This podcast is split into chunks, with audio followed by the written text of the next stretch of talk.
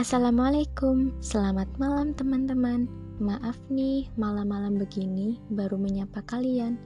Oh ya, sebelumnya kita kenalan dulu ya, karena tak kenal maka tak sayang. Perkenalkan, saya Ella. Dalam podcast ini, saya akan sering membicarakan mengenai kesehatan mental. Nah, di podcast yang pertama ini, saya akan mengajak teman-teman untuk membahas mengenai masalah kecemasan. Pernah gak sih kalian merasa takut berbicara di depan umum, takut bersosialisasi, atau bahkan untuk keluar dari rumah pun teman-teman merasa takut? Apalagi di situasi pandemi COVID-19 ini. Banyak yang kehilangan pekerjaan, kehilangan orang yang dicintai, dan lain sebagainya yang di mana hal tersebut membuat kita mempertanyakan kualitas diri kita sendiri dan timbullah rasa sedih dan juga kecemasan. Dalam dunia psikologi, kecemasan disebut dengan anxiety. Nah, ada dua jenis anxiety, yaitu normal anxiety dan anxiety disorder. Kecemasan atau anxiety adalah sebuah reaksi pikiran dan tubuh terhadap situasi yang membuat kita stres atau di bawah tekanan.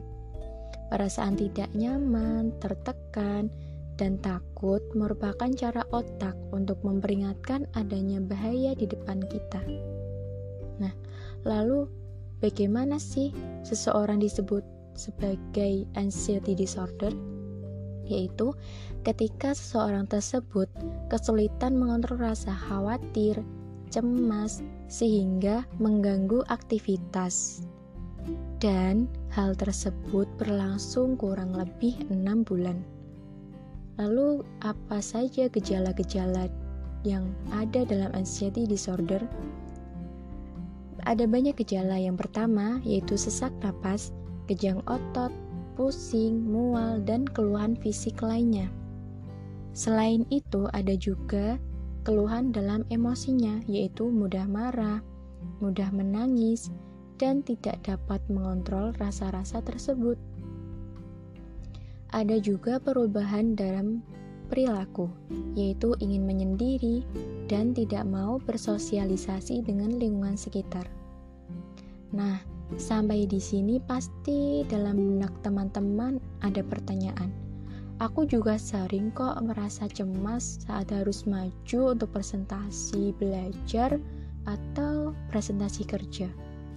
Baiklah, jika kecemasan itu hanya berlangsung sebentar dan tidak menimbulkan gejala fisik atau emosi, maka itu termasuk dalam normal anxiety dan itu tidak mengapa.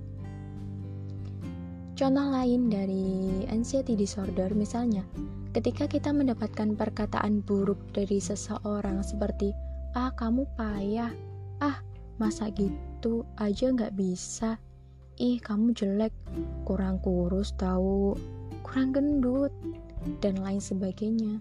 Kata-kata tadi tuh membuat kita setiap hari mempertanyakan kualitas diri kita, sedih, kecewa, dan takut.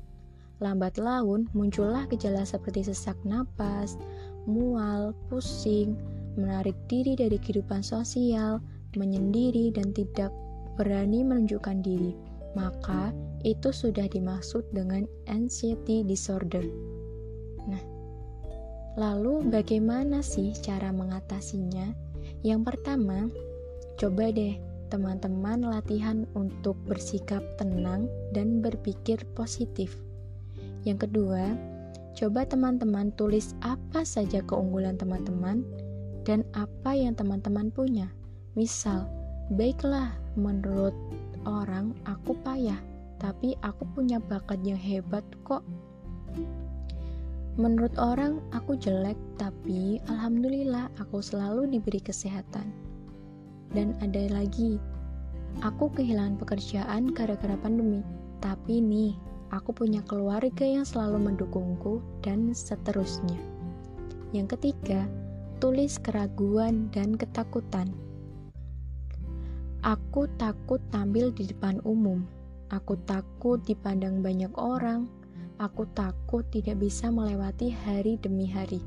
Nah, setelah itu, coba teman-teman hitung banyak takutnya atau banyak keunggulannya. Saya yakin, saya percaya pasti banyak keunggulan dan nikmat-nikmatnya, bukan? Nah, ingat, ketika kita masih diberi nama panjang oleh Tuhan, itu berarti kita masih punya tugas untuk mensyukuri setiap apa saja yang diberikan oleh Tuhan.